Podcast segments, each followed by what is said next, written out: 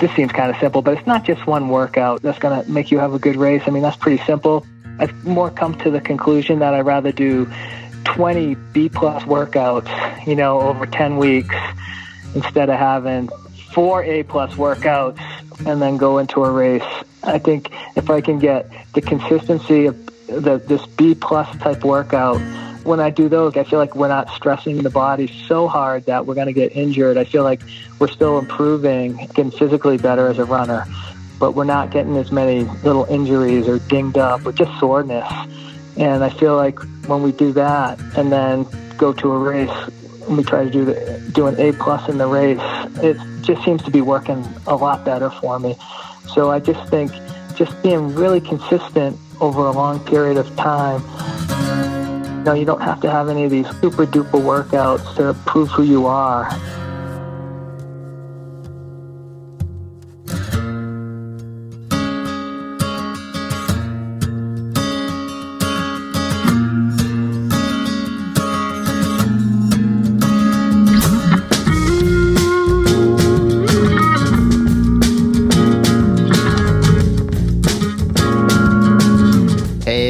Up, everyone? Hope you're having a good week.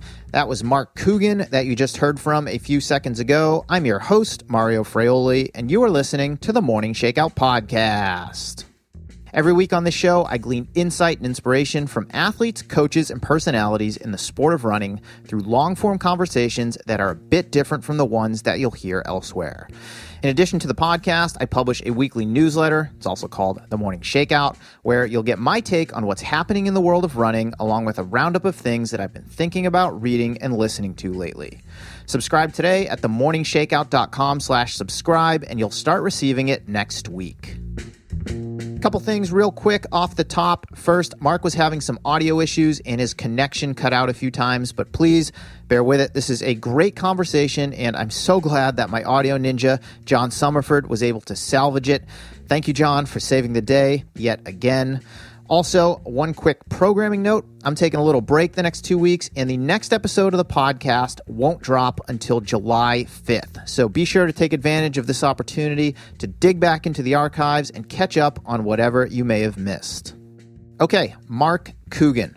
Mark is the coach of New Balance Boston Elite. His squad is going to be competing at the U.S. Olympic Trials in Eugene, Oregon, beginning on June 18th. As an athlete, Mark represented the United States at the 1996 Olympics in the marathon. He's competed on multiple world championship teams, and he's also the first sub four minute miler from my home state of Massachusetts. During his professional career, Mark was ranked top 10 in the U.S. from the mile to the marathon, which is not something that too many athletes can claim. I absolutely loved this conversation, and I think that many of you will too.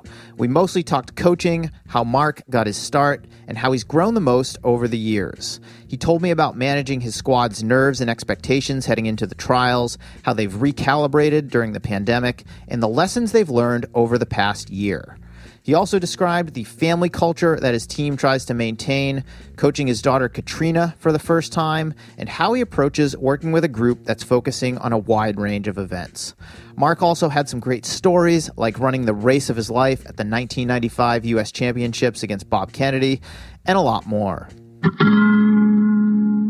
A big thank you to New Balance for supporting this episode of the podcast. In the coming weeks, I'll be highlighting different selections from the Fuel Cell line, which are their fastest shoes for any occasion, whether you're racing, working out, or just running hard for the hell of it. To kick things off, I want to tell you about the new Fuel Cell Rebel V2. It's my favorite new running shoe. Seriously, it's so fun to run in. I took them out of the box last week, ripped a workout in my first run in them, and now I am hooked. The best way I can describe the Fuel Cell Rebel V2 is lively. This shoe is super light, it's incredibly responsive, and it offers good protection underfoot. I think it's the perfect workout shoe, and I'll be using it all the time. Check it out today at newbalance.com and consider adding a pair to your rotation.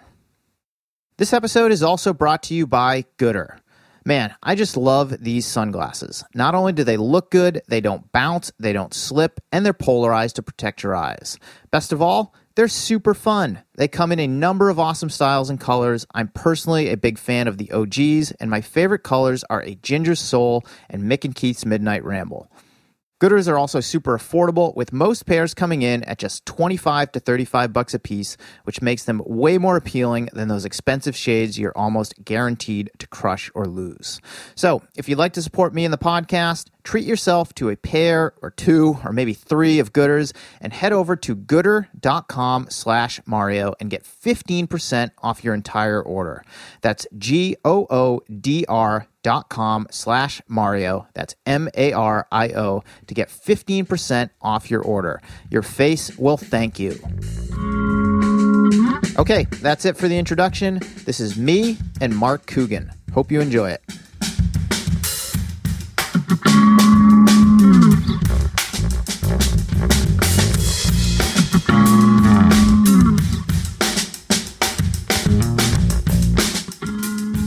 As we're having this conversation, the start of the Olympic trials is 11 days away. I'd love a little peek into what life is like for you and your squad right now. Um, it's it's a little bit nerve wracking right now because um, everybody on the team is running pretty well and everybody's healthy, so they all um, expect big things to happen uh, in next week. You know, in 11 days, and um, so we're just like training wise, we're starting to slow things down a little bit, you know, drop the mileage a little bit, keep the intensity up on workouts, but just trying to start to feel good on most of our runs and hopefully go into next week feeling good, strong, and, you know, healthy and well. Are you guys still in Flagstaff right now?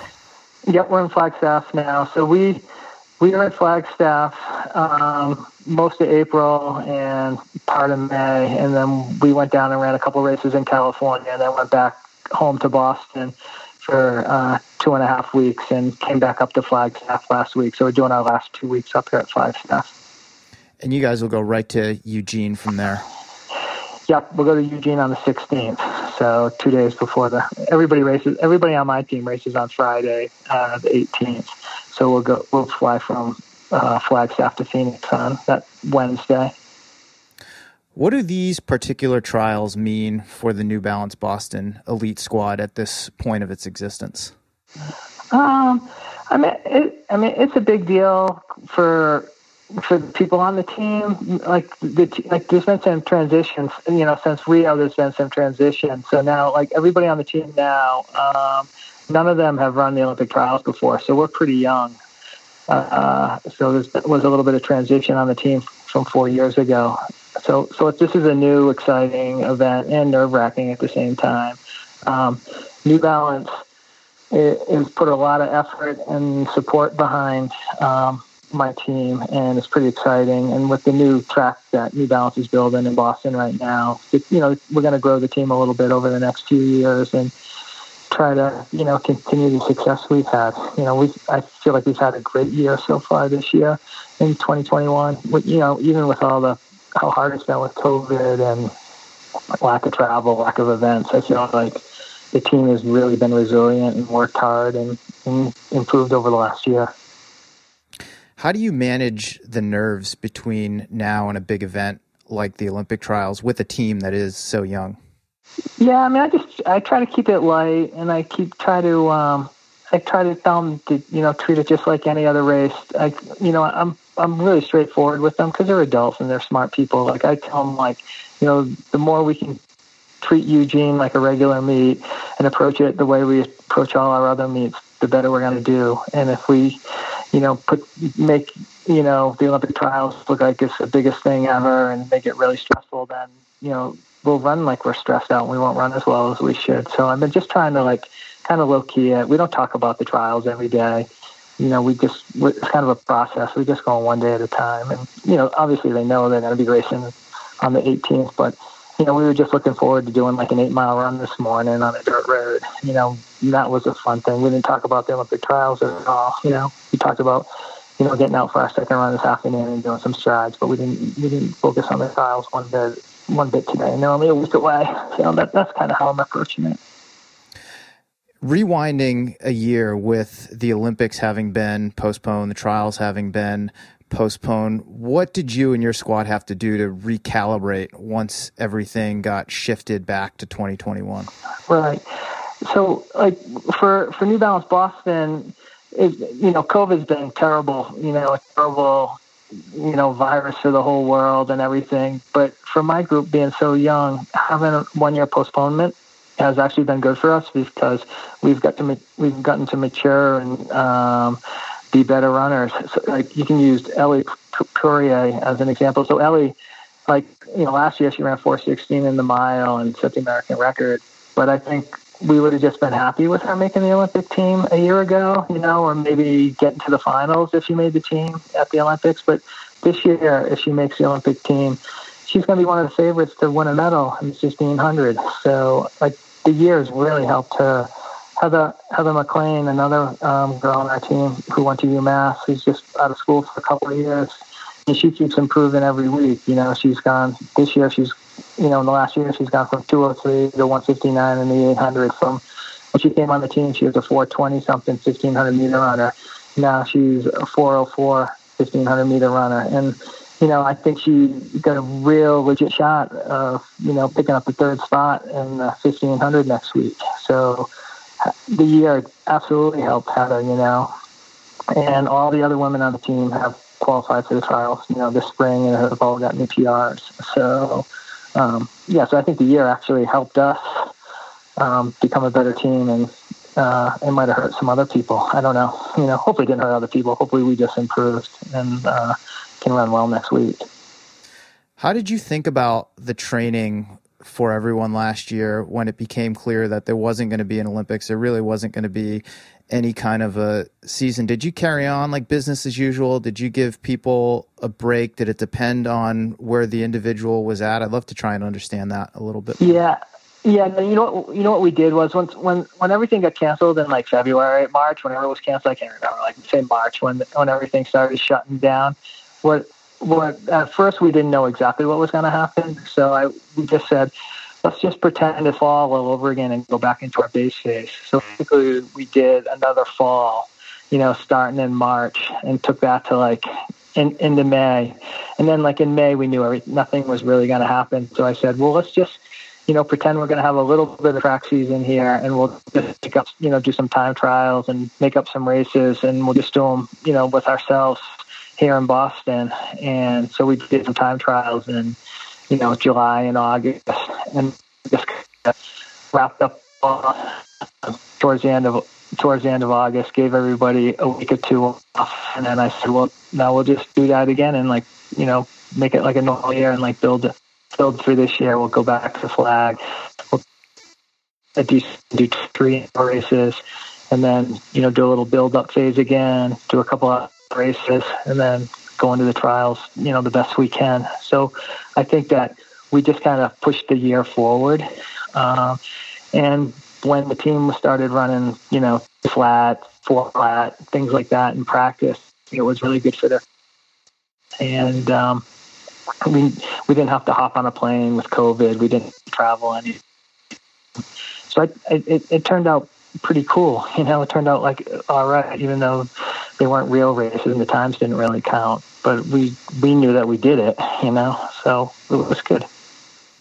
What were some of the biggest lessons that you took away as a coach from having the last year completely upended where you know there weren't any events you weren't traveling quite as much that you're able to you know apply to the team's build up to this year's trials and potentially beyond I, I I think one of the big things that I learned, and I don't think I just learned it last year, but I think I've been learning it ever since I left Dartmouth College, is that it's I mean, I, this seems kind of simple, but it's not just one workout. You know, I think that that makes that's going to make you have a good race. I mean, that's pretty simple. But I, I'd say like I've more come to the conclusion that I'd rather do 20 B plus workouts, you know, over 10 weeks instead of having four A plus workouts, four A plus workouts, and then go into a race.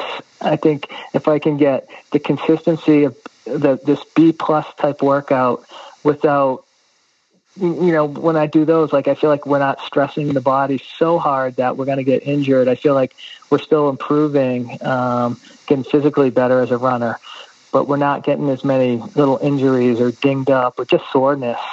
And I feel like when we do that, um, and then go to a race, we try to do the, do an A plus in the race, it just seems to be working a lot better for me. So I just think just being really consistent over a long period of time. You know, you don't have to have any of these like super duper workouts to prove who you are, and um, just keep the B plus like out the B plus stuff like I was saying, and then go down and run your races or go to your race. Um, they seem to be going better, and I think my team has been extremely healthy. We haven't had an injury in over a year, and I think it's because um, we've been a little bit conservative and you know not missed any workouts. And I just think it's it's just worked really well. I don't know if that would work for everybody, but it seems to work well for my group. Was it hard to get the group to buy into that approach and accept that it is okay to have more of these B plus workouts over time if it allows you to keep the ball rolling and keep everyone healthy? Um, I no, no, that's a good question, but I don't, I don't think so. I think that they really trust me, and we're, we're such a small team, and we've created this family that we have. We're really good about having open discussions about what's going on, and like one of my goals, and I think it's important. You know, if you're going to be a good coach, is like to empower empower the athletes that you coach. It doesn't matter what sport, but like so, I'm trying to empower the runners on my team to to be who they are and to express themselves to me.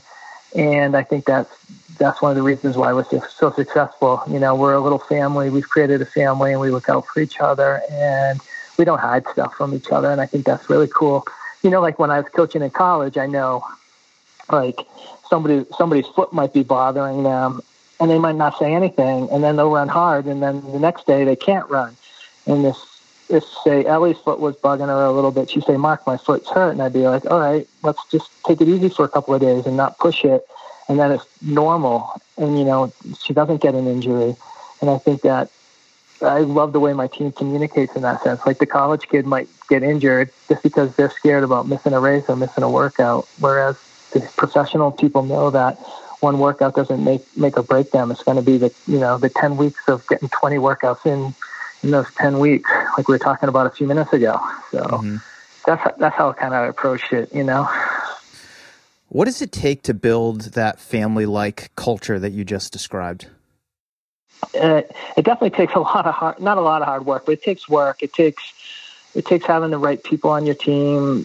Like we won't, like we won't let anybody on New Balance Boston unless the whole team wants the person. It, it doesn't matter if it's a superstar that can set a world record.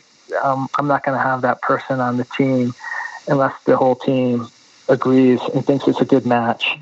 And we've we've basically done that since we started the team. You know, when Abby Diag- when Abby uh, D'Agostino was on the team, and Cory McGee and Liz Costello, like we created a little family then, and we just kind of continued to add to it.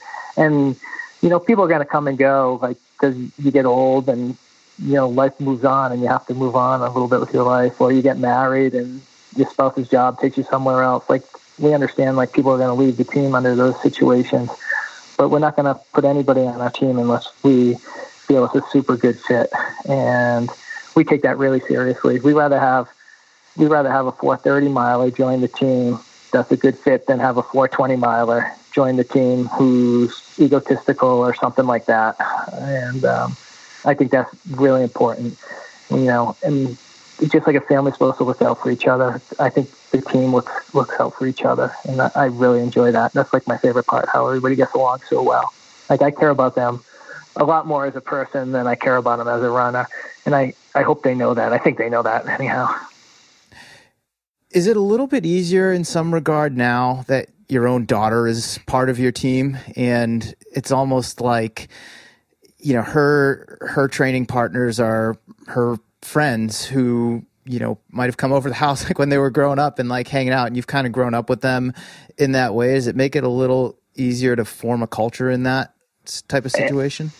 Uh, yeah i think so because i think like i think katrina can goof around with me and the other kids on the team see that that they can be themselves.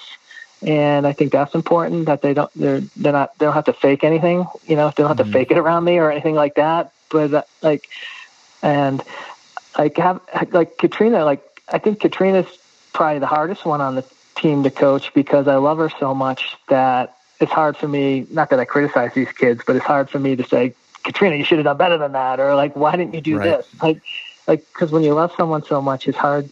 It's a little bit difficult sometimes to be critical of your own kids, and um, and I think sometimes if I like if I do something that like the team doesn't like, I think it might be harder for Katrina to say, "Dad, what are you thinking?" You know, or you know, where Ellie might say, "Mark, come on, let's do it this way." You know, I like it this way better, or something like that. So it's like I wouldn't trade Katrina for a million dollars, you know, like for anything on the team, but uh, like it's she she makes the team the best it could possibly be, but it's also it's also a little bit tricky to have your own daughter on the team when you care so much about her, so much more than running, you know.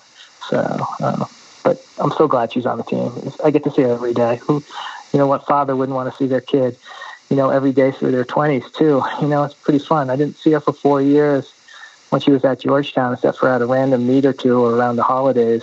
And um, now I basically get to see her every day, and I just I love it. It's something that I'm going to cherish forever. Did you have the opportunity to coach any of your kids when they were younger?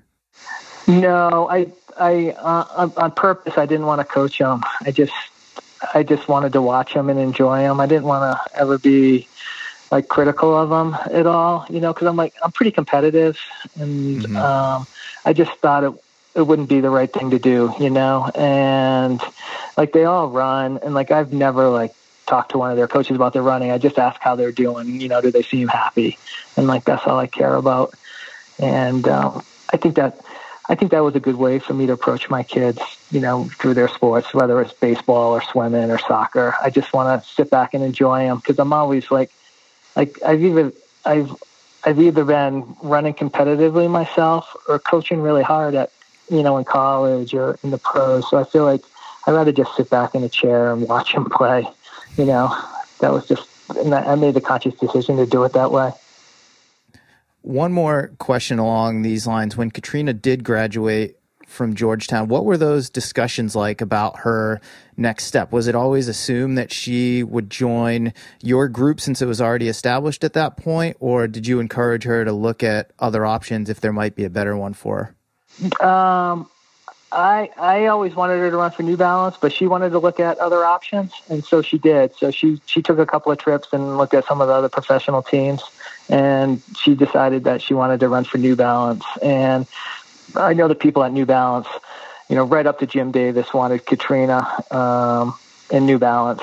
So she, it's been a good fit, and you know she loves New Balance, and she loves what New Balance stands for. Um, we're just we're a little bit different than all these other companies. I think being a private company, we can do what we think's right. You know, we're not not listening to shareholders and things like that. We can do we can make the right decision. We don't have to make all our decisions on um, what the, our shareholders making money or something like that. Take me back to the very beginnings of the New Balance group. I believe it was 2014 when you left Dartmouth to get this thing off the ground. Take me back to that time and describe what those conversations were like.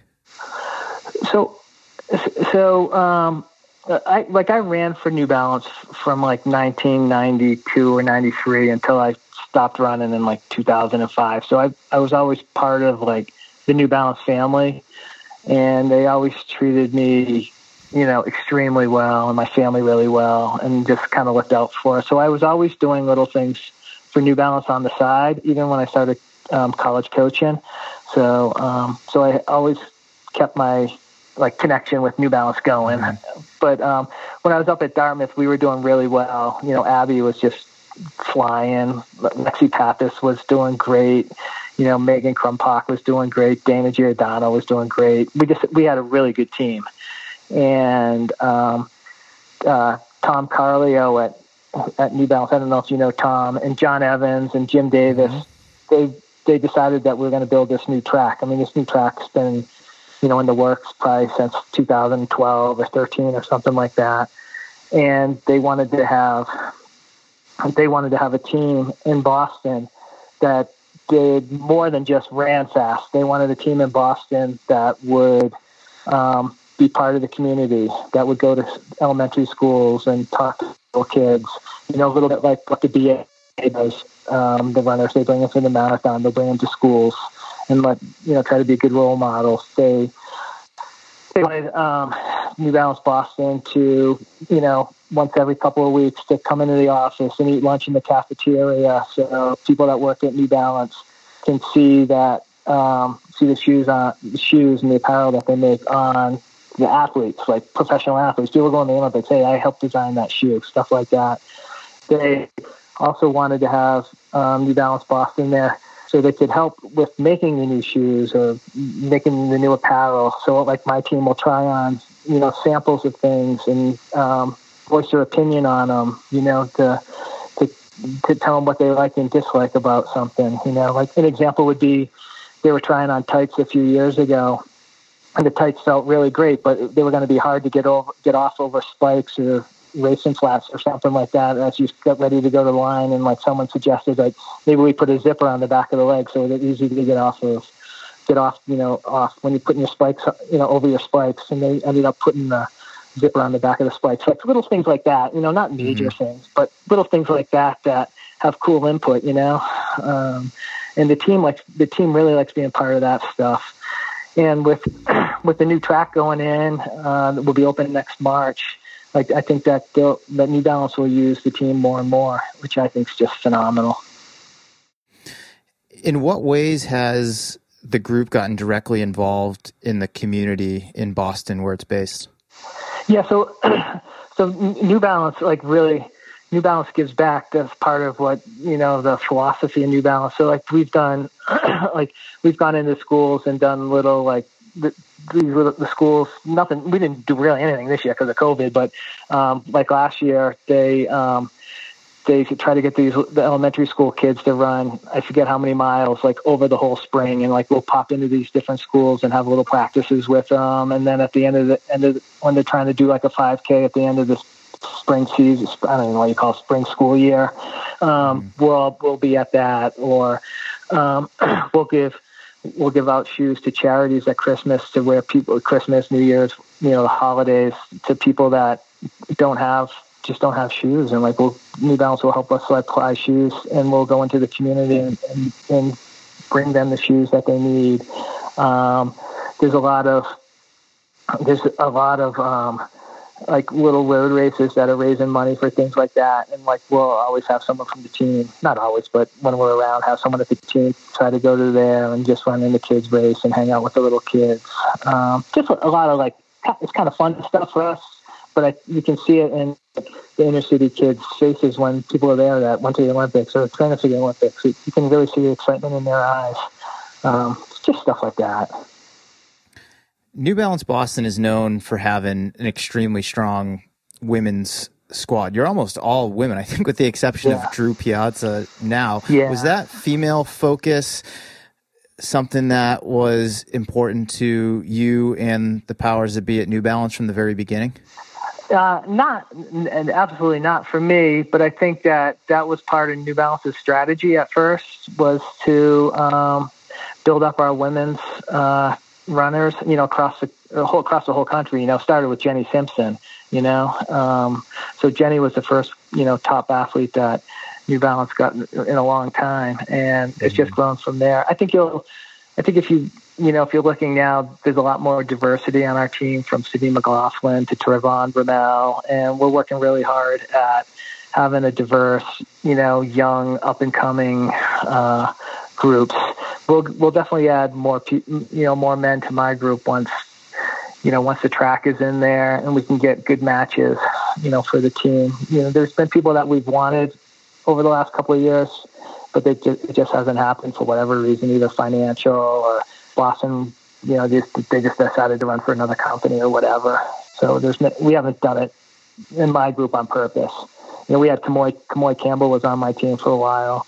And then um, another shoe company just offered him more money than New Balance was willing to give him, so we lost Kemoy. You know, we tried really hard to get Ben Ben True on my team. Um, was up at Dartmouth when he was running like 1303s, and um, but he's a, Ben's a very loyal guy, so he stayed with his shoe company. Uh, so we've tried. It's just it's just you get what you get sometimes, right? I don't know. so, I'll you know I'll, I'll take anyone that the team thinks is a great fit that is willing to work hard and um, is a pretty good athlete. What have been the biggest challenges for you from a recruitment standpoint? Um, I think the hardest thing is is um, the weather is a big deal. I think sometimes, and the other thing is just like the longevity. So, like, I mean, I don't want to talk about our competitors, but I think, you know, I think Jerry Schumacher does a great job with Bowerman, and I think a lot of people just want to go there, and so I think I think his program he's done such a good job over the years that it just sells itself. And I think that's I think that's where we're getting to it you know now. Like I get emails every day from people asking if you know we have any interest in them or this and that. So I think like we're getting there but we're not quite there yet and um and like now that our shoes like our spikes are as good as anybody's spikes you know anywhere I would you know, if someone had to pick between our spikes and our competitive spike, I think, you know, a lot of people would take the New Balance spike now over anyone. So I don't feel like we're at a disadvantage, you know, on the track anymore.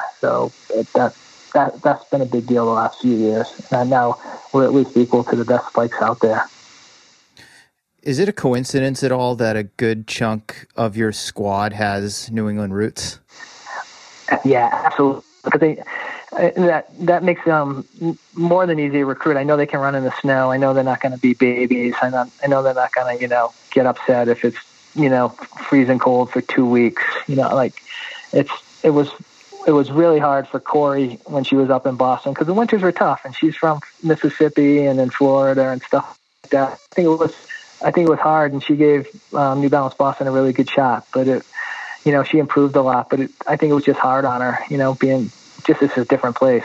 And I think she's in I think she's in a great spot out in uh, like Colorado now because it's sunny there 300 days a year. It snows, but it's not like it's not like Boston cold. I lived in Boulder for 10 years, and it's not it's not cold like Boston is in the winter. So I think I think the I think we need tough blue collar New England kids. You know that if they're good, if they want to stick around, I think my team's a good option for them if they're a good fit. As we're having this conversation, you're in Flagstaff. How do you think about using or utilizing altitude for your team at different points throughout the year?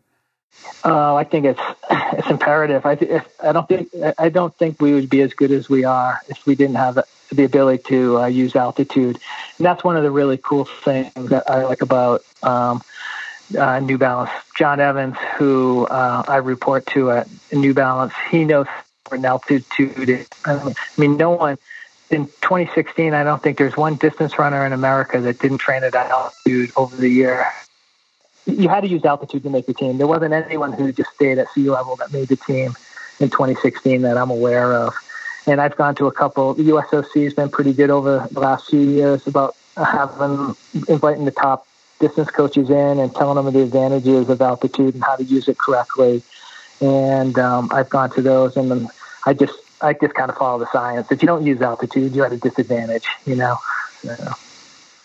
I mean, you utilized altitude quite a bit during your own career. You just mentioned how you lived in Boulder for 10 years. If we had to rewind a little bit, what were some of the biggest improvements that you saw once you made that change in location and spent quite a bit of time in Boulder versus sea level where you grew up and spent most of your time through college? Yeah, I mean, I improved when I got there. I lived in Massachusetts. I was running there, but but um, when we went to Boulder, like that's where I really improved. You know, I made the world champs team in 5K and the marathon team, and I think it, it's just you have extra red blood cells, you, and that's the key to distance running is getting oxygen to your legs. You know, your legs, your arms, wherever you need it, and oxygen is carried by the red blood. So it's not it's not like rocket science. It's easier than that. You have more red blood cells, you run faster and, and more efficient, and your economy better. So you just need it. But the, the thing that I think that I've learned now, and science shows it, is like you want to come, you want to do, um, you want to do trips to altitude. You want to come up to Flagstaff for you know four weeks, then you want to go back to sea level for a month or two. Then you want to come back up again. So it's like it's like doses of altitude the environment starts to weigh on you, and you might overtrain. You know, so you might get fatigued out because it's financially it's just it's so hard to go back and forth, right? And it's cheaper just to stay here. So, I, like, if you if you have resources that New Balance is giving a team, I could tell someone to go live in Boulder or go live in Flagstaff, and I think you'd be a better runner than staying at sea level for the whole year. But we're we're actually lucky that New Balance supports my team well enough that we can come up and go down a few times every year. And every time we come up here, and every time we go down to sea level after we leave here, now we're running a little bit faster and we're improving. So I'm a I really believe in the science, and I, I want to take advantage of it the best we can. How did you get your start in coaching? Um, I I always kind of knew that I wanted to coach. So in 1992, uh, um, Bob Rothenberg, he was the coach at Brown University, and I was training in Providence a lot with the Providence College guys and John Gregorek, and uh, we had a really good training group in Providence. And the men's distance coach at Brown, he took another job. He had a great offer somewhere, and he left. And Bob Rothenberg asked me if I would help the guy distance runners. So I coached the cross country and the distance guys in the spring, and um, I just liked it. And I was probably only like 23 years old, and I got a little taste of it. But at that, at the same time that I was coaching at, uh, my ex-wife Gwen got into the PhD program at um, at CU in Boulder. And so I only coached one year at Brown. We went to CU, and when, I, when we got to CU, I was still running. I was running pretty well. I was like, I'm gonna give this a shot. I'm not gonna look for a job or anything like that. I'm just gonna really go full time into this run. And and um, and I just I got I got lucky again. So, like in, when we were in Providence, I got to run with these really great Irish Englishmen, John Gregorek and stuff. So I learned a lot from them. Ray Treacy, John Treacy. And when we got to Boulder I ran with Mark Plaatjes, Arturo Barrios, Steve Jones, Pete Costello was still in town every now and then. There were just so many good runners.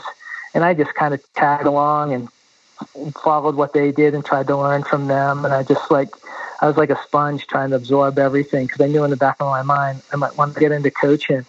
And so I just like, I stole so many things from the Providence people, from the Boulder people, and that, that I incorporated into my coaching philosophy and um, I don't know, it just seems to work. I just been around so many good runners that were nice and like tr- tried to help me, and like that's what I want to do. I just want to be nice to people and try to help them be better runners. Zooming out, how would you describe your coaching philosophy? Um, I, I, I, I think like we talked about a little bit at the beginning. Like I want to be, I, I want to care about the, I care about the kids on the team as people first, and then as athletes second. And I think I think that's the way you know you, you should approach life and everything. So like that's huge. And then I think that I always want to have like like look a couple years out. Like I don't want to like rush things. Like I want I want to like have it be the process of getting somewhere. So like I love having like four years between Olympics. Like you, we can almost look at it as a four year cycle like how can we get a little bit better next year and then maybe a little bit better the, the following year but then make the team uh, in that fourth year you know or make the world championship team the year before the olympics and it's it's it, i'm not about like quick short term gains i'm about the long term about the health you know like i want to make sure everybody's healthy I, I don't want people to have like i don't know like I make sure that their diet is good and they're healthy and they don't have any problems with that. And I try to make sure there's no like mental issues. If someone's, you know, if someone comes to me, like we'll try to get them to see an expert. Like I'm not going to stand there and tell someone like I'm a psychologist, you know, a sports psychologist. I'm like, no, let's go see one. If they have questions about their diet and things like that, I'll be like, all right, like this is what I think, but I'm not a professional at this. Like, let's go talk to a nutritionist. Let's go like right to the top, see who the best is. You know, like, like all the little things like that. I try to, I try to do the best I can. You know, like I don't, I, uh, I'm trying to think like other examples. Like I'm not a massage therapist, so like I'm not gonna be like massaging these kids' legs. You know, I don't touch them. like I would say, go let's find the best massage therapist in Boston, and let's see if we can make a deal with them. Boston will pay for it. So I like I try to get other people that I can. I think like I, I don't I don't know like if I have like a one paragraph for like my coaching philosophy. I know at the end of the day is they leave New Balance Boston. I want them to still love running and want to run that every day. I think if I've done that, I've done a good job coaching them. I mean, looking at your roster, you've got folks specializing in everything from 800 meters all the way up to the 10,000. Getting into the. X's and O's of it, like, do you have a, let's call it, blanket philosophy that you can apply to that entire range of athletes that you then specialize, or do you try to work with individuals one on one in the context of a group setting so that they can maximize their potential and be the best athlete that they can be? Yeah. Definitely a little bit of both. When, you know, as we've developed the team, like tried to have like people in different events. So like I want to have like is like a five ten kid. You know, Millie's kind of like a five k person. Ellie's like fifteen five. Heather's like eight fifteen. Shifra um, the Irish girl on the team. She's kind of like eight fifteen, but I, was, I really want like I didn't want them to really be competing against each other for teams either. So like so like I'm pretty set between the ten. You know, like Ellie's in the five, Ellie's in the fifteen, Heather's gonna do the eight and fifteen, Shifra's gonna run eight for Ireland. So like like they don't have to worry about each other getting onto the team in the same event, you know, and I think that I think that's been pretty good to have people in different events. I something well. If we're all fifteen hundred meter runners, it'd be tough, right? Because there's only three spots, a lot of good runners in America. And um, so I think it's good to have, like some diversity on the team, you know, in the different running disciplines. I mean, in the course of your career, one of the things I've always admired about you was just your range. I mean, you ran sub four minutes in the mile. You made an Olympic team in the marathon. You focused on steeplechase for quite a bit. Ran some good five thousands and and on the roads. Do you take that same approach into your coaching, where you really kind of love it all and want your athletes to have pretty good range, whatever that range is for them? Yeah. De- oh, definitely, definitely. I mean, I think that was one of the reasons why I had such a long career was like, you know, I was ranked top 10 from the mile to the marathon and like in every event, which is kind of funny, like, cause people don't do that anymore. Like, I feel like we don't race as much as we used to. And I don't know why, I don't know why that's happened or whatever, but like, I, like, I, like, I think it's really cool that like, you know, like I'll use, use Katrina for example. She can probably run, you know, 425 in the mile and she can she hasn't run a marathon, but I'm sure she could run 225 or something like that, you know, 228. And, um, you know, she's only run 110 and she just ran 31. I'm to mess up, but like 55 or something like that. And um, so I love the diversity, you know, that they can run different events, um, different ranges. That I think it makes them better athletes and it allows them to train together too. Like in the fall, we do basically everything together you know, we do our tempo runs together, we do our hills together, we do our long runs together. Um, out in Flag, like tomorrow, we're going to go to the track tomorrow morning, and Katrina and Millie, Millie's doing the five, and Katrina's doing the ten. They're going to do one workout, and Heather and Ellie are going to do a different workout because they're going to do the fifteen hundred. And Shifra is flying to Europe tonight, so she'll be in Europe tomorrow, and she's going to do a race in Czechoslovakia and then do the Irish Olympic trials um, two weeks later. And so Shifra's going to be doing a little bit of different stuff too. So like, yeah, in the fall and, and in the winter, you know, we can do a lot of stuff together. But at some point, um, you have once you're going to start specializing in a certain event, you know, starting to refine everything, the workouts have to get a little bit different. But since we're such a small team, I also try to like mix the workouts, mix and match the workouts together, you know. So like like Ellie might be doing an 800 and Shifra might be doing a 400. but it wants to run 205, and Schieffer wants to run 62s. So like they can work, they can work to bigger still. See what I'm saying?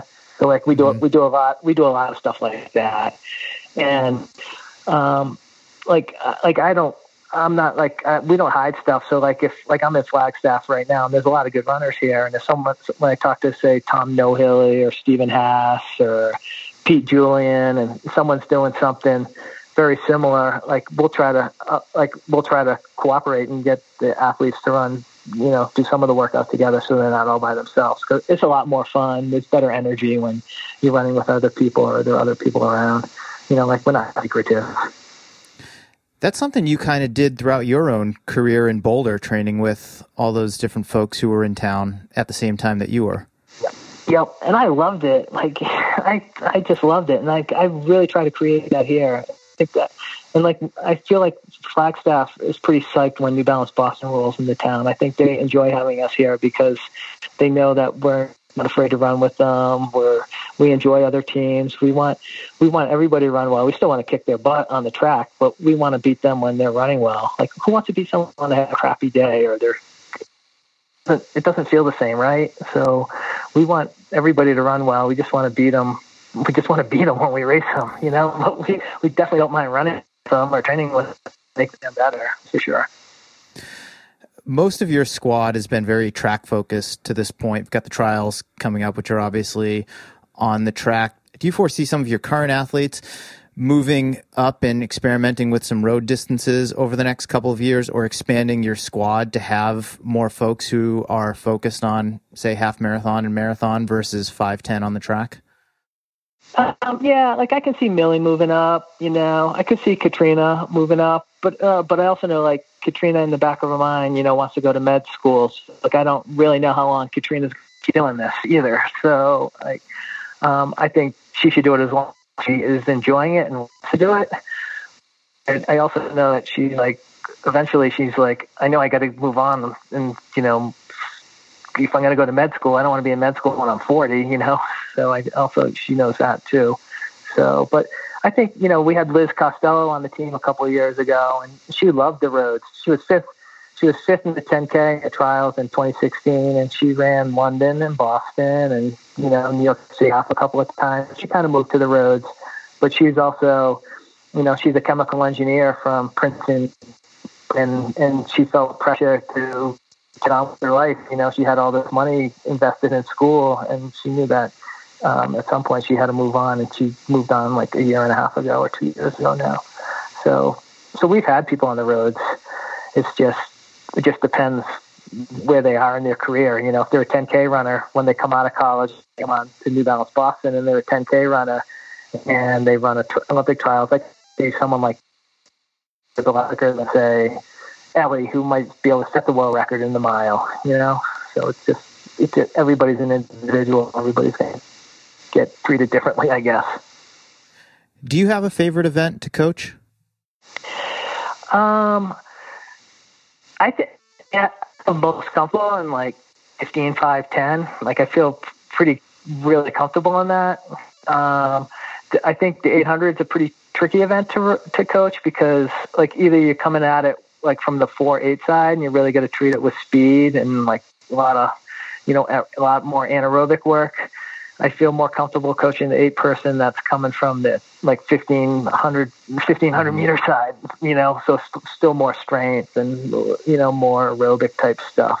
And um, so I'm still, you know, I feel like I can improve in every event that I coach, but I think, I mean, I think I really enjoy coaching the five. I just think the five is a great event because you just like, if you're running a good one, it's the hardest race to race too. Like you're redlining it like after two laps, you're like, oh my goodness, I, if I go faster, I'm dead. If I slow down, I'm not going to run fast. You know, it's like it's such a tough event to race. It's just so so intense. It reminds me of a Bob Kennedy quote from Sports Illustrated, probably in like 1996, I think it was. He's like, when I'm running at those speeds, if I were running half a second faster per lap, he's like, I'd pass out. Uh, and I don't yeah. think enough casual observers of the sport really appreciate that that's how intense a high level 5000 is. Yeah, I mean, exactly. The best race I ever ran in my whole life was against Bob Kennedy, the 5K at the U.S. Champs, in um, 1995 because I was in really good shape. I had just run um, 820 for two miles, and Bob and uh, Todd Williams had just run the American record. They were like 811 and 812 or something. They went one two, and I was third in the race. It was at pre, and then the U.S. champs were like two weeks later. And I think Bob was the only guy that had the A standard. The A standard was 1325, and like I knew I was in good shape, and the, it was it was in Sacramento, and Bob took the race out in like 408 or something like that, and I went with him, and um, Matt Giusto went with him, and we and we got like 50 yards on the field, 50 meters on the field, like right away, and I knew I was like running, I was running so hard, and then and then Kennedy just put the brakes on, and he just started jogging, and we went from running like 62s, we did like a like a 67 or something and I was like, oh crap, these guys are to come back in on us, Spivey, and I don't know who else is in there, and I'm to be dead, and they're to outkick me. And so I was like, Bob, get out of the way. I literally told them to get out of the way because like Matt was next to me and Bob was in front of me. So Bob moved out in lane out to lane two, and I took the lead, and I held the lead until like 300 meters. I got it going again. I held the lead to like 300 meters to go, and then Bob just drilled me, and he won and I got second. I ran 13:23, so I got the A standards. I got to go to the Worlds. But um, after I was like, I was like, why did you slow down like that? He goes, I'm not going to drag you to the A standard.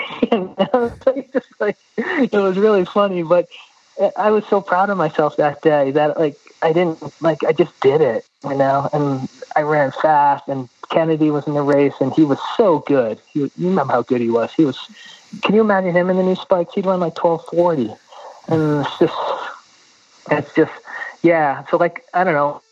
I'm a little getting off, you know, get and just going away from your quote. But the 5K, like if Bob went like a second faster, I probably would have tipped over. And you know, if I went, if we did another half a lap at the pace that he was, that he slowed it down to, the group would have caught up to us. And I would already been, I wouldn't have been able to kick them because I was already kind of tired, you know. So it's just the fire's a weird, tough event. I love it. That's a great story. Thank you so much for sharing it. Along these lines, since you went off on that little tangent, in your experience as a high level athlete yourself throughout the course of your competitive career and now as a top coach, are you surprised to see how fast people have been running these last few years. I mean, some of your own athletes are like Ellie, for example, are lighting the track on fire. Does yeah. it surprise you at all just how quick people are going, or has the sport just evolved to this point and it was inevitable? Um, I mean, that's a, that's another really good question. I think there's just like, I think there's a couple things that honestly have made people run fast. One, one, the shoe technology has improved. So like, I mean, I don't know how much they help you, but there's no question that they help you. Um, then the other thing that I think really big over the last year was this COVID, whereas people weren't racing as much and people just went back and just did volume and easy distance and let their bodies uh, adapt to more volume and get more efficient. And I think that it's a huge reason they didn't, they didn't race every weekend last year. So like from whenever NCAA's indoors was last year, they didn't race again until I don't know. Some some of them ran in the fall, but not all of them. So they didn't run until like this winter. So they literally had like a year and no races, and they just improved. Like they let their bodies recover. They trained. They didn't have to like like cut back, you know, for for ACCs and run run a week, then cut back again for districts or regionals or whatever, and then run a run easy for another week and run nationals. They get to put like six months or eight months into just becoming a better athlete and take good care of their bodies and not traveling. And, I think that is, I think that's been a huge part too. So I think the new shoe technology, um, putting these huge blocks of training in um, without without racing and cutting back every few weeks or whatever, you know, just let the training effect take place and not having the pressure of all these races, I think maybe you know there was a lot less stress, and so probably a lot less um, injuries too. You know, like you only have so much willpower, and if you're worrying about a race every three weeks, it's really hard to improve. You know, you can be competitive, but it's really hard to improve. You know, you want to save your willpower for those, you know, once or twice. Yeah, so we can have willpower in two weeks or next week, next Friday. So those are, those are, those would be the three things that I think that like you know really made a, a big part. You know, and getting people to run a little bit faster. Yeah, I really appreciate that perspective. It's in line with a lot of my own observations. I think it's easy for a lot of people just to point to the shoes and say, well, the shoes are just much better than anything that has ever been created at this point, which is true, but it's not just that. I think people tend to undervalue everything that you just said, like the length of a long inter- uninterrupted training cycle, not having to, you know, refocus yourself every three weeks for, you know, the next big race, which at the high school and collegiate level is, as you just described, like every few weeks. You can really just focus on trying to knock it out of the park when it really counts rather than trying to continually like one up yourself every time you step on the track. Exactly, exactly. And that kind of, I think that kind of goes back to like my idea of the plus workouts. Let's just do three months of good B plus workouts, you know, and we're not going to get injured. We don't have to like bear down mentally. We're going to be refreshed. Know, we can enjoy it, and then and then when it's time to race, race. So I, I I totally agree with you. Yeah, and I think when athletes get that opportunity when they haven't raced in so long, especially in a year like this where people are trying to qualify for the Olympics because the window's still open, they're like, well, I can't squander this opportunity either. Like, I really have to be on my A game for this because I might not get another shot due to restrictions yeah. kind of going up and down and all of that. Right. Yeah, I totally agree with you on that for sure. It's, it's, it, it, I, this COVID, like in the running world, it's been a blessing and you know and a curse. So um, I mean, I don't, I don't want anyone to think that I think COVID's a good thing. It's because it's a bad thing, but I think it's, it's it's been helpful for some runners for sure, for sure. In what ways do you think it's been a curse? Well, just society you know, just people getting sick, people dying. Mm. Like in the real world, you know, it's been a disaster, you know, and people not listening to science about getting vaccinated and people suffering. And, you know, the U.S. is such a great country, but like it's time for the U.S. to start sharing our vaccines with the rest of the world. Like, let's come on, let's help Africa, let's help the Caribbean, let's help South America. Like it's time, it's time that, you know, the U.S. starts helping other people instead of instead of being selfish. You know, like I think the U.S. is in a spot now. Like if you want to get a vaccine, you get a vaccine. Now it's time to help the rest of the world. So in that way, like COVID's been a disaster. But you know, just to take it back to sport, it's just it's it's it's helped my team be better. It gave us another year to prepare for these Olympic trials and hopefully the Olympics. You know, it's let us mature. Like like I was saying earlier, no one on my team now has ever been to the Olympic trials. So the extra year was just going to be better for them. They're just going to get become mature mentally and physically. So we're we're a better team this year. So that's that's all. I, you know, I don't want I don't want anyone to think that I took COVID like like you know, it was a terrible terrible place for the world. No, I I appreciate that perspective. I don't think anyone listening to this would take that the wrong way. I certainly hope not. Yeah. A few more questions before we wrap up. I'm curious, during the course of your competitive career, were you self coached or did you work with anyone directly? Um, when I first, I, I, had a very good college coach. His name was Charles Torpy. Um, he passed away years ago of a heart attack, but he was he was a good young coach. Um, had a lot of energy, and I just I loved his energy, and he did he did a really good job for me. And then um, then after college, I moved back to Massachusetts, and Bob Sevene helped helped me a little bit. Do you remember Sev? So Sev Sev's was a legend. Yeah, yeah, yeah, yep. So Sev Sev is always always was uh, very kind and helped me helped me when I first got out of college because I didn't run fast enough in college to really get any support. And Sev Sev saw something in me, and um, he he got me on a team, and you know, like one year, once in steeplechase in college, but I had never really done that fast. And one year under Sev, like I never broke 14 minutes in college for the for the 5K. And one year under Sev, you know, I ran 13:36. You know, I ran 8:20 something in the steeple. I broke four minutes in the mile. So like a lot of so there was a lot of like Sev listening to Sev's stories and doing Sev's workouts and running with all the guys in Providence, um, told me that they they taught me that I could do it. So after Sev, I basically um, in '90. So I graduated from left um, Massachusetts '92. So after from '92 on, I was just coaching myself, but I was just like I just got I good people that understood the sport and weren't afraid to share and help and be nice guys. And like they really, they really developed me into the coach that I am today. Like I just want to help people run fast, and I, I tell them I don't have all the answers, but this is what I did, or this is what so and so did, and I, I think this will work. And um, that's that's just the way that I operate now, and it's just because people are so kind to me along the way, and that's one of the reasons why I love love running so much. I've just been around so many cool, nice people that cared. And they were from all over the world, whether it's, you know, Mark Plaatjes, who didn't want his family growing up in South Africa because of apartheid. America's better. I'm getting my family out of here. I'm going to America. I'm bringing them over. Or Arturo Barrios, you know, he wanted a better life. He wanted to get out of Mexico, and he ended up in Boulder. Or Jonesy, who just beat, was such a great runner, you know, when he got out of the Royal Air Force and started setting world records, he just he moved to Boulder, and he's just great guys.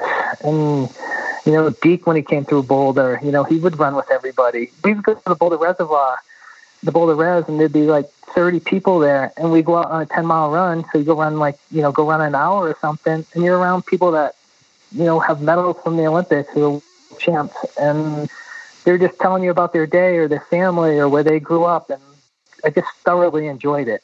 And like I, like that's why I like Flagstaff. It doesn't seem to be too much um, like politics here. Like a lot of people just like look out for each other or care care about each other or you know not afraid to share with each other. And I think that's pretty cool. I don't I don't know if you get that in other parts of the country. You know, does that make sense?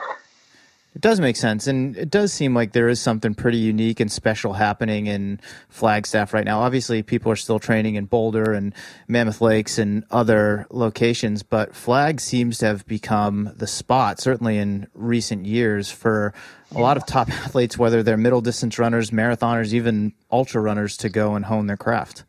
Yeah, I mean, just like like two weeks ago, like three weeks ago, you know, like we went and did a long run. It might have been a few too many people, but there had to be like 40 people there, you know, from from Mo Farah was there to Figuru, you know, the Japanese marathoner, to, you know, my team to, you know, like a 210, 800 meter kid that just wants to go for a run. You know, it was pretty, it was pretty crazy. Like a little bit, maybe too many people, you know, during COVID, you know, everybody was vaccinated. It was like a little, it was a little seemed like a little bit too much for me, but I thought it was great, you know? So, uh, Aside from Coach Torpy and Sev and all the folks that you just mentioned who influenced your perspective on running, were you someone who always like studied training and kind of nerded out on that sort of stuff, knowing that you could apply it to your own situation, but that one day you could use it to coach other people? Yeah, I think uh, I read I read everything. You know, like even like I mean Dave Martin. Like I forgot about Dave. Like Dave helped me a lot. Would let us go down to uh, land and do VO2 max, check our blood. You know, we could see where our shoulder, lactate threshold was, and so like. So like we, I, I had that. He was a great guy. He passed away just recently too. So it was there, you know. Um, I was I my brother my brother went to Dartmouth and I was good friends with um the Dartmouth guy. I still am, you know, happening and stuff. So I had, you know, Flynn Vin was up there, so he he was always a resource for me. So like Vin, like one, one time I was running a marathon and I was just asking him, you know, I called him up and was asking him about, you know, um, depleting, carbo depleting, you know, and what did Bob do? And, you know, and I could call Bob up and ask Bob what he did. And so, like, you know, we were friends there. And then, uh, you know, I had, you know, John Treacy. He'd, he'd be like, hey, uh, you know, there's a couple of good cross country races going on in Ireland right after Christmas. How would you like to come over to Ireland and run a couple of the races, you know? Like, so I just like people took me under their wings. I don't know why, but for whatever reason they did. And like, if I can give a little bit of that back, uh, I, I think I'm doing a good job. Last question. You sure. have been coaching at the professional level for six or seven years now. You coached collegiately prior to that at Dartmouth, MIT, and Tufts, I believe. How have you grown the most as a coach in all the time that you've been doing this? I I think that um, I have a lot more patience now, and so like an example would be like Dartmouth. Say we ran a race on Saturday, just like a cross country race on Saturday, right? I would say, all right, long run Sunday, easy day Monday, hard intervals on Tuesday. That would be like my approach, right? And I would probably stick to it. And like after a couple couple years at Dartmouth, we had a really good team, and like I could see how hard like Ab, I learned how hard like Abby could run or Alexi Pappas could run. Like they could run really hard in races. You know, sometimes they could run um, better than their fitness levels. So they were they were still a wreck on Tuesday, and I would have them work out. And when I finally figured it out, I was like, stupid to have them work out on Tuesday. Let's skip that workout, and we'll just work out Friday. As soon as I did that, like they just got they became such better athletes and better runners, and like let them recover. Like you know, when these kids are these kids so hard to sleep deprived, so like like they're not recovering as quickly as you know someone that's not going to school. So like I just like I learned things like that, like patience, and I'm a lot more patient now. Like the the people on my team when they race on a on a Saturday and they race hard, like they might not go long on Sunday. Like let's let's just move every couple days forward. Let's go long on Tuesday this week and let's get back on it on Friday.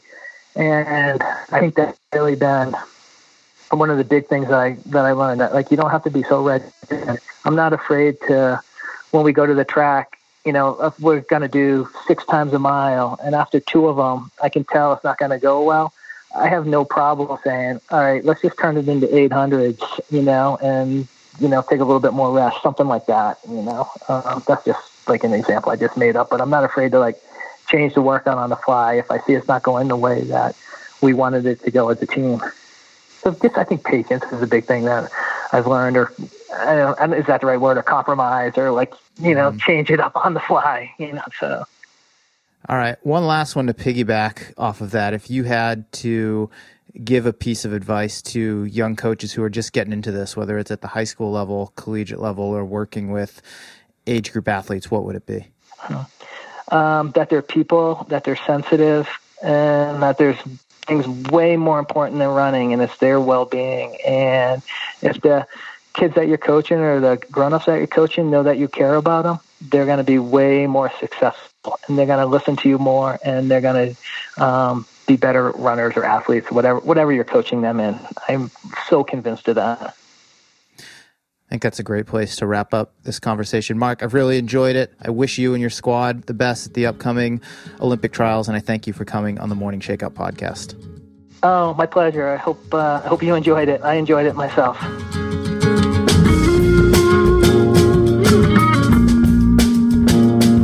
All right. Thank you so much for listening in to the Morning Shakeout podcast. A big thank you to both New Balance and Goodr for sponsoring this episode of the show. The Fuel Cell Rebel V2 is my new favorite running shoe. It's super light, it's incredibly responsive, and offers good protection underfoot. I think it's the perfect workout shoe, and I will be using it all the time. Check it out today at newbalance.com and consider adding a pair to your rotation. Goodr sunglasses are just the best. Not only do they look good, they don't bounce, they don't slip, and they're polarized to protect your eyes. Best of all, they come in a number of awesome styles and colors. I'm personally a big fan of the OGs, and my favorite colors are Ginger Soul and Mick and Keith's Midnight Ramble. If you'd like to support me in the podcast, treat yourself to a pair or two or maybe three of Goodrs and head over to goodr.com slash Mario and get 15% off your entire order. That's G-O-O-D-R dot com slash Mario. That's M A R I O to get 15% off your order. Your face will thank you. If you enjoyed this episode, please tell a friend about it or throw up a post on Instagram, Twitter, or Facebook and encourage your friends and followers to subscribe to the show. You can also leave a rating and a review on Apple Podcasts or whatever platform you're listening to this on, which only takes a minute and it really means a lot to me. Couple more things before we wrap up. I'd like to give a shout out, as always, to my longtime producer, John Summerford, who makes every episode of the podcast sound clear and amazing. Also, thank you to Jeffrey Stern for running the AM Shakeout social media accounts, and Chris Douglas for handling sponsorship sales. Last thing, if you are digging this podcast, I think you will love my newsletter. It's also called The Morning Shakeout, and you can subscribe to it at themorningshakeout.com slash subscribe. Every Tuesday morning, you'll get my take on what's happening in the world of running, along with a collection of things that I've been thinking about, reading, and listening to. It's a quick read, five ten minutes tops, but it will give you plenty to think about throughout the rest of the week. Again, you can sign up to receive it at themorningshakeout.com slash subscribe. Okay, that's it. I'm Mario Fraioli, and this has been another episode of the Morning Shakeout Podcast.